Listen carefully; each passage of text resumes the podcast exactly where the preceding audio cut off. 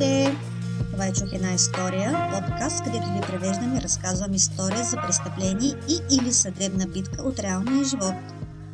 И както сте видяли от заглавието, става въпрос за отвличането на Мери Макелрой. Ресурсите ще бъдат вписани в описанието. Събота 27 май 1933 година. Хеда Крищенсен работи като прислужница в дома на семейство Макелрой в Канзас Сити, щата Мизури. От 10.30 сутринта се звъни на звънеца и когато Хеда отваря вратата, срещу нея им стоят двама мъже, които й казват, че правят доставка за малкото момиче. Хеда открехва повече вратата, за да им обясни, че там не живее малко момиче, но тогава един от мъжете вади двуцевна пушка с стрязана цев и настоява да влезне. Явно няма отказване на, такав, на такава покана. След като влизат в дома, мъжът отново пита Хеда, къде е малкото момиче? А тя успява да отрони само, че Мери Макелрой, дъщерята на работодателя, е горе в банята. Разбирайки това, мъжете се качват на втория етаж и тропат на вратата на банята и казват на Мери да излезе. Мери, излизай! Не, едва ли се е казали Мери, но излизай! Стресната, Мери изстава писък но след това се осиферва и казва на мъжете, че няма да излезе, докато не й дадат време да се облече прилично. Сигурен съм, че Мери Май от уния, които винаги закъсняват, като ги поканиш някъде. И по-необичайното случая е, че мъжете се съгласяват. Дават ти време и седят и чакат пред вратата. Когато след малко вратата се отваря, те се шокират да видят, че срещу тях стои 25 годишната Мери Макелрой което определено не е малко момиче. Въпреки това, я уведомява, че отвличат.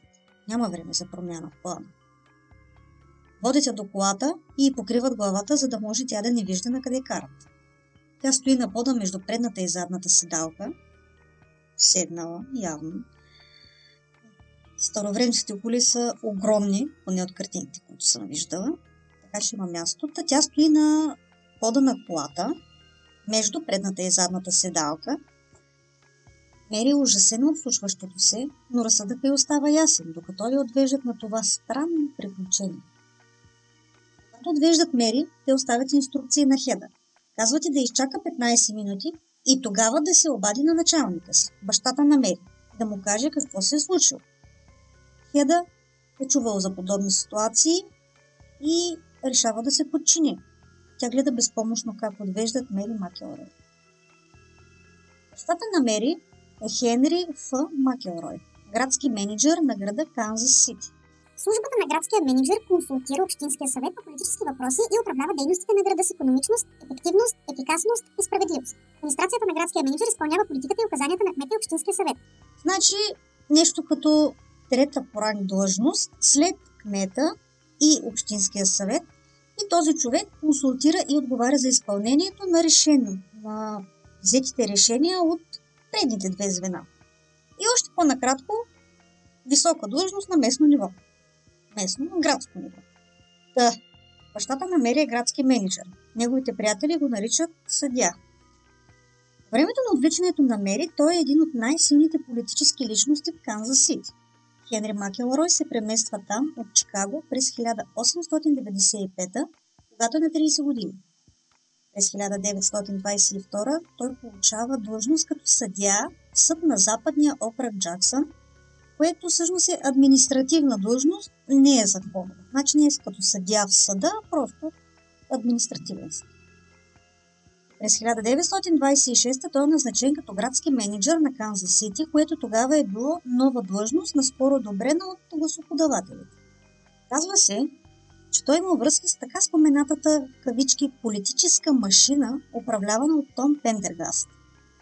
Хори да прочета и за него и може да стане цял епизод от него, но казано накратко, той е американски политически шеф, който е контролирал Канзас Сити повече от десетилетия. Той е бил избран политик само за кратко, но в капацитета си на председател на Демократичната партия на Канзас Сити, Том е използвал голямата си мрежа от роднини и приятели да издига политици. Дори той е човека, който стартира политическата кариера на бъдещия президент Хенри Труман. Понякога издига тези политици с а, избирателна измама, изборна измама, абе с манипулиране на изборите. И също така е възлага обществени поръчки и патронажни длъжности. През годините той забогатява, но пристрастеността му към хазарта и особено конните надбягвания води до натрупването на огромни лични дългове. През 1939 той е обвинен за данъчна измама и излежава 15 месеца в федерален затвор. Всичко това беше за да обрисуваме една картинка, коя е Мери и къде в обществото стои тя. Нали защото отличат нея.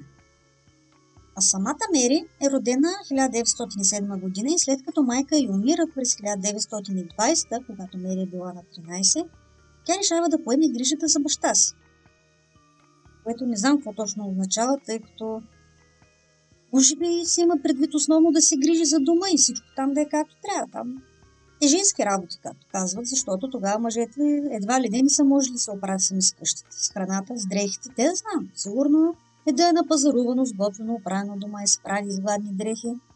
Кой има да им ги прави? Имат си прислуга. Прави мери там. По цял ден стои на стола и казва да се сгъни прането, да се измие чиниите, да се сготви или какво се вечеря. Не знам. Мери изцяло поема грижите за баща си, който в пълния си капацитет, властен човек. Не знам какво прави, но така е решила явно просто е избрала да се грижи за баща си в основен смисъл, от дома всичко да е наред и просто тя да е до него, вместо да се омъже някъде и да изчезне и да го остави сам. Така. Мери и баща й са много близки и тя остава да живее с него дори след като достига възраст за жени. Тя често го придружава по светски събития и говори с гордост за всичко, което баща й прави за града. Мери описвана като висока, с широк кокъл, пустовата на вик жена, с големи очи, широка уста и лъчезарна усмивка. Драги слушатели, едно време вестника изобщо не са се поплювали с тези описания. Ако си спомните случая с разкъсаните любовни писма, пак имаше така не знам, не съм сигурна каква дума да използвам. Имаше подобни описания и тогава. Общо взето, едва ли не иска да каже, че е била грозна, но с много хубава усмивка. Нейни картинки видях, не мога да кажа, че е грозна, не мога да кажа, че е хубава, макар че едната снимка изглежда доста хубава, честно казано. На другите не е много. Но субективно. Тамери е много близка с баща си, а тя е всичко за него. В онзи ден през 33-та, когато Хенри Макелрой получава обаждането от прислужниците си, че Мери е отвлечена, той се прибира по най-бързия начин и започва да чака неизменното обаждане от похитителите. След като качват Мери в колата, Похитителите я откарват отвъд границите на щата, в една селска къща, където я свалят в мазето. Там има още двама мъже, които закопчават лявата я ръка с белезници за стената и инструктират да напише бележка за откуп с дясната си ръка. През времето, в което е държана в плен, Мери е третирана с максимално уважение и е осигурен възможно най-много комфорт. Нали, освен, че е вързана за стената.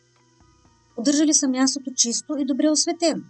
Дори са й предоставили вентилатор и радио, което радио са подсигурили да бъде в нейн обхват, да може тя да го достигне и сама да избира какво да звучи.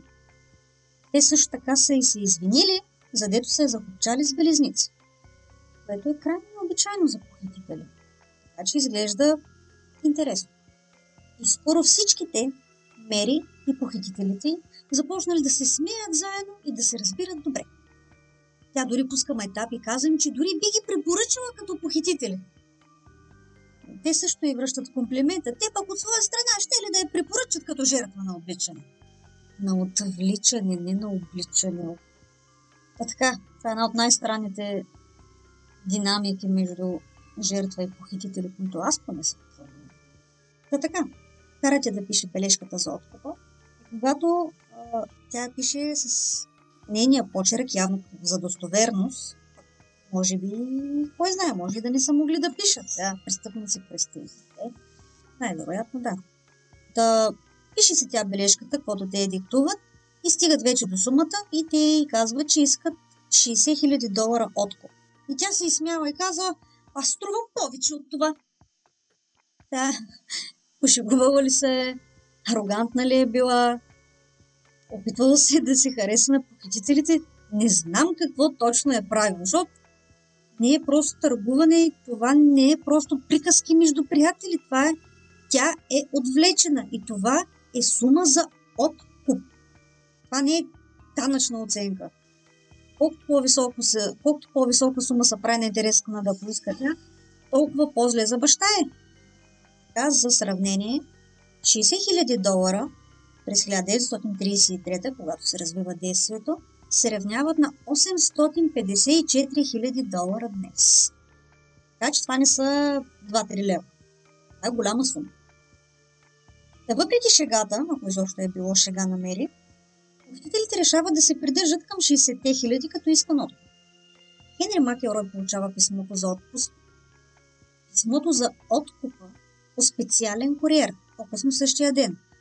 Не успя да намеря информация за куриера, откъде е взел писмото, как са го разпитали, кой ме казал той, не ми стана ясно. Можело да, е да го е имал само в една от статиите, но тя не се отвори, понеже аз не се намирам в САЩ. А писмото съдържа исканата сума, инструкции да не намесват полицията и че Хенри ще получи обаждане с повече инструкции.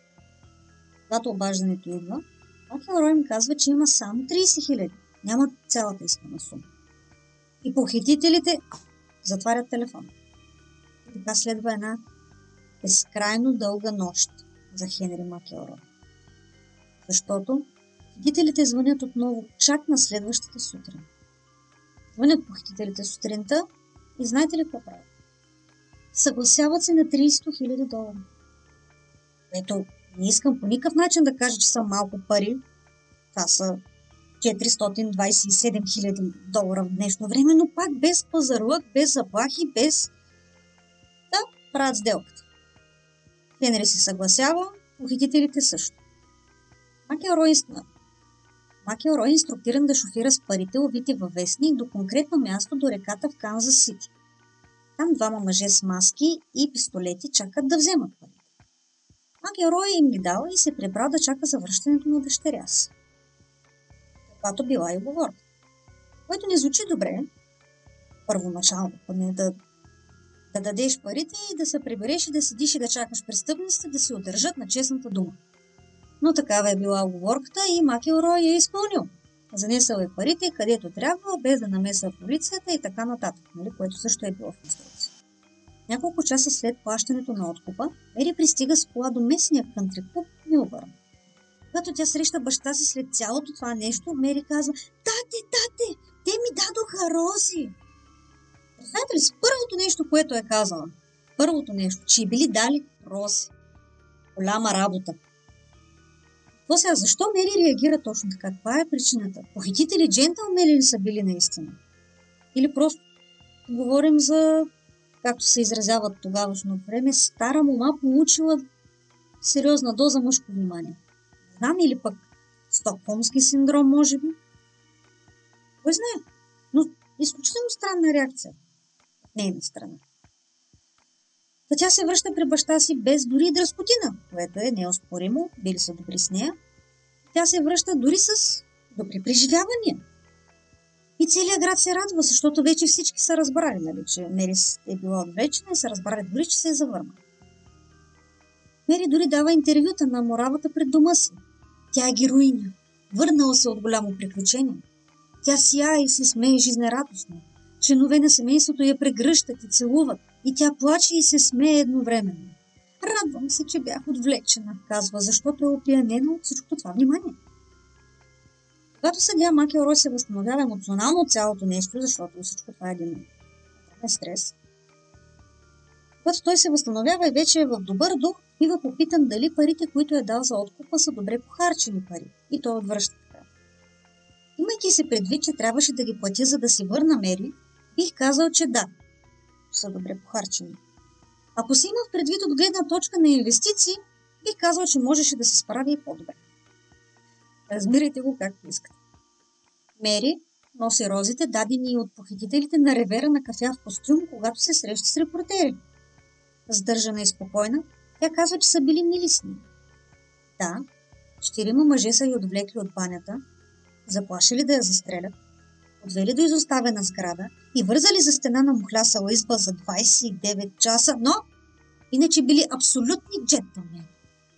Като доказателство за това, тя изтъква, че се е позволи да се облече и да се сложи грима и така нататък, преди да, преди да я отвлекат, и че като са я завели в избата и са искали тя да се съблече, за да, за да каже, че няма оръжие или нещо такова, и когато тя е казала категорично да го направите, казали, добре. Е, хубаво, явно наистина са държали джентълменски. Сега не може да се отрече, ако всичко това е съвсем достоверно. Та, явно наистина са били джентълмени, не доколкото е възможно, докато са едновременно похитители. Баща е и правораздавателните органи не са толкова благоразположени към престъпниците. Баща и казва директно, ще ги хванем тия птици, което май е лав от 30-те, който не е доживял до днешно време. И също така окръжният прокурор, прокурор казва, че не само ще ги хванат, а че след като ги хванат, той ще търси смъртното наказание. Като инфо, похитителите са носили маска по време на самото похищение в къщата на Мери и след това, когато са ходили да вземат парите за откупа, но докато са били в изоставената къща с Мери, са били без маски, т.е. тя е видяла лицата им. Само за няколко дни първият заподозрян вече е в арест. Какво ще кажете за тази полицейска работа? Уолтър Маги, 37 годишен шофьор на камион и бив затворник от Орегон. Той е прибран в град Амарило в Тексас, което е на около 600 мили от Канзас Сити, което не е близо. И в негово притежание са открити 9000 долара с серийни номера на банкнотите, като тези, които са дадени за откупа на Мери Макелва. По време на разпита, Маги първоначално отрича всичко. Но след няколко часа разпити, полицията карва стаята за разпит Хенри Макелрой, който го разпознава като мъжа, на когото е дал парите за откупа. Макелрой казва, срещали сме си преди. Искам само да отбележа, че има супер кратки и супер драматични реплики от негова страна. При това изречение Маги се изправя, здрависва се с него, директно се притва. Искам да си кажа всичко, искам, искам просто да приключа с това, казва Маги. Той разказва на Хенери и полицията, че са планирали до отвличането един месец. Измислили са плана една вечер, когато Маги, брат му Джордж и двама други съучастници, Кларан Стивенс и Кларан Клик, са пили в някакъв бар. Или са си те четиримата и в някакъв момент разговор стигнал до скорошни отвличания, които са се случили в страната. Отвличанията за откуп са били супер модерни през 20-те и 30-те години. И въпреки, че а, най-често при отвличанията похитителите биват хванати, идеята да изкарат бързи пари се харесва. И след като Хенри Макелрой е бил известна обществена личност в Канзас Сити и са знаели, че той има дъщеря, са решили, че тя и двамата са добра мишена. Ама един месец планирани да не знаят, че тя е на 25 години. Сега ясно, че не могат да отворят да я видят в Фейсбука, ама слаба работа. Маги казва, никога не сме смятали да я нараним. Просто искахме да изкараме лесни пари. Скоро след признанията на Маги, полицията открива и арестува Джордж Маги и Кларенс Клик. Къщата, където са държали Мери в плен, принадлежи на този Кларенс Клик. Четвъртия похитител, Кларенс Стивенс, така и не бива открит. Никога.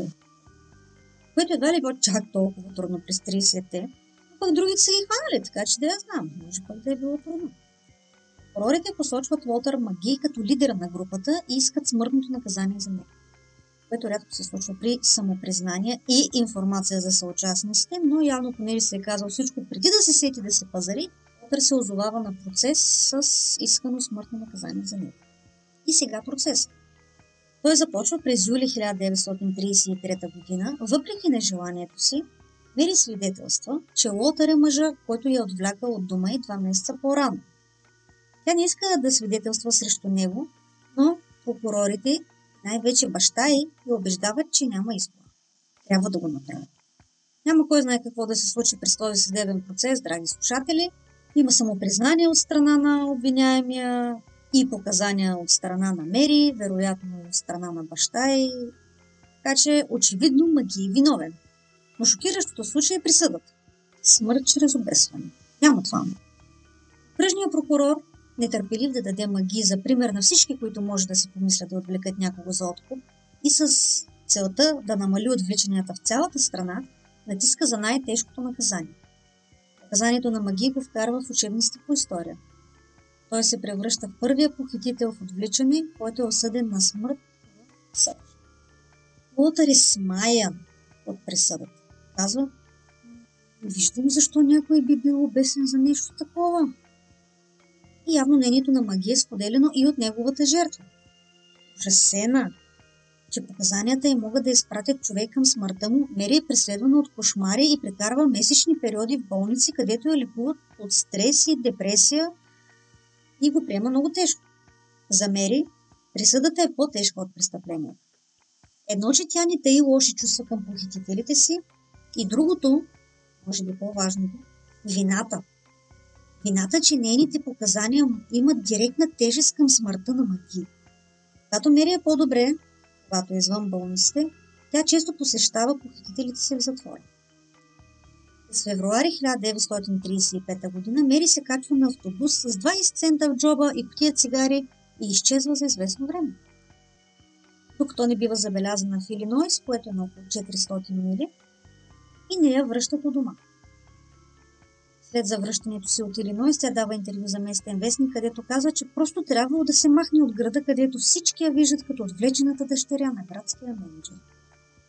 Казва също, че все още страда от кошмари, родени от съдбата на похитителите. Не мога да ги забравя, казва Мери. Не мога да избягам от чувството на симпатия към тези, които знам, че ще загубят всичко. След като Маги изразходва всичките си обжалвания по присъдата, Мери се опитва да му помогне. Тя започва да кара възприемащия си баща да се опита чрез връзките си да помоли губернатора на Мизури да смягчи смъртната присъда на Маги. Тя не е политически активист, но е на страната на болните, потиснати. Мери вярва, че трябва да се помага от доброта. Тя вярва в системата и че присъдите на похитителите са справедливи, че смъртното наказание трябва да бъде прилагано за похитители и убийци. Но в този случай тя иска милост. Не вярва, че наказанието е равностойно на престъплението. Баща е против първоначално, но в крайна сметка се предава и двамата отиват да говорят с губернатор Парк. Молбата и за снисхождение пише така, понеже Мери пише писмено му. Молбата за живота на Уолтер Маги аз моля за собствения си покой. Чрез наказването на виновен човек, неговата жертва също толкова ще страда. Той дори няма да има преимуществото да мисли за екзекуцията си след него. Аз не забравям страданието, което това донесе на много хора. Различни начини. Смъртта на Уолтер Маги не ще изтрие или облегчи страданието. Напротив, вярвам, че показаната към него милост и чувството на топлина и надежда, които носи сторената милост, ще подейства като мехлем за всички. Заложила е на драматично. Думите както и известен натиск от Хенри Макелрой, резултират в смягчаване на присъдата. Мери, вече с повдигнат дух, продължава да се грижи за благосъстоянието на затворниците и семействата Въпреки, че тя постига целта си, живота й не става по-лесен. Тя става обект на подигравки от хората, които смятат, че Лотър заслужава да умре за престъплението си. Мери се опитва да се издигне над тези неща, като обещава да помогне на Лотър да преобърне живота си. Тя вярва, че в някакъв момент той ще бъде пуснат условно и тя иска да му помогне да се образова, докато е в затвора, за да може като излезе оттам да има умения и нещо, с което да се захване. Но плановете й се прекратяват от друго сътресение през април 1939 г. Баща е, мъжът, който яростно е защитавал от отвличането и до сега, е обвинен за измамник в огромна схема срещу него са предявени обвинения, че той е мозъка за изключително корумпирана политическа в кавички машина Канзас Сити. Той обвинен в вземане на подкупи, изнудване и връзки с мафията. Той е привикан да се яви пред голямо жури. Това е жури като съдебни заседатели, но това се прави преди съдебен процес. Представят се доказателствата на обвинението и това събрано жури от над 20 човека решава дали са достатъчни, за да се повдигне обвинение на съответната личност, в случая на Хенри Макера. Кратка поправка, не са най-често над 20 човека, обикновено са над 16 и до 23 човека. Та пред тези заседатели ще му бъдат зададени въпроси относно личните му финанси и също така градските финанси. Хенри така и не се явява на заседанието. Той умира от инфаркт ден преди изслушването, на 15 септември 39. М- случайност? Не изглежда съвсем случайно, но много е вероятно да не е умрял съвсем, съвсем случайно, макар че не е изключено и да е получил инфаркт. Все пак човек е бил вече, вече преди това е бил принуден да подаде оставка, е на 72, оня Пендергас също вече няма власт за да му удари едно рамо, Та това си е доста, доста стрес за един възрастен човек. Кой знае? Подозрително. Подозрително. Съкрушена от смъртта на баща си, Мери така и не се приспособява към живота след кончената му. Напрежението от медиите, които се опитват да изкарат пари чрез стати, в които се говори за романса из похитителя и тежестта от средната кариера на баща й, идват в повече. Много повече. 21 януари 1920 г. Мери Макелрой отнема собствения си живот с пистолет на 32 години. Тя оставя предсмъртна бележка, в която пише така. Четиримата ми похитители, вероятно са четиримата човека на земята, които не ме смятат за абсолютно глупач. Сега имате смъртното си наказание. Така че, моля ви, дайте им шанс. Мери. По времето на смъртта й, Кларенс Клик вече е освободен. Един от четиримата, Джордж Маги е освободен условно през 1947 година. Уолтер Маги умира от инфаркт затвора през 1949 година. И това е историята за отвличането на Мери Имам чувство, че го прочетах малко странно, сякаш ще да има още, но няма повече. Това е. Един е свободен, втория е свободен, третия умира в затвора, а четвъртия изобщо не е бил откриван никога. А Мери още малко ще излезе, че това отвличане е най-хубавото нещо, което ви се е случвало. То не се е случило и след това вече е най-лошото нещо, което ви се е случвало. Иначе забавна история, но за съжаление с прекалено тъжен край. За момента да кажа клишето, самоубийството никога не е отговор, знаете. Може би е трябвало просто да се премести. Което в 30-те отива сигурно в съседния град и вече си съвсем нов. И така, това е историята. Този път малко по-навреме. Мисля, че ще е чудесно, ако успея да се събирам в 30 минути, да може, каквото прави човек, да мога да се слуша. Излезеш на кратка разходка, так един епизод. Излезеш да разходиш кучето, хоп, едно епизод, че и айде. Благодаря ви, че бяхте с мен. Много се радвам, че прекарахме това време заедно. Историята ми беше доста интересна, поради странната реакция и на Мери, и на похитителите. Какво да ви кажа? Обичайното човешко поведение ми е интересно и това е. Надявам се да се чуем отново. Желая ви прекрасен ден, изпълнен с приятни емоции. Чао!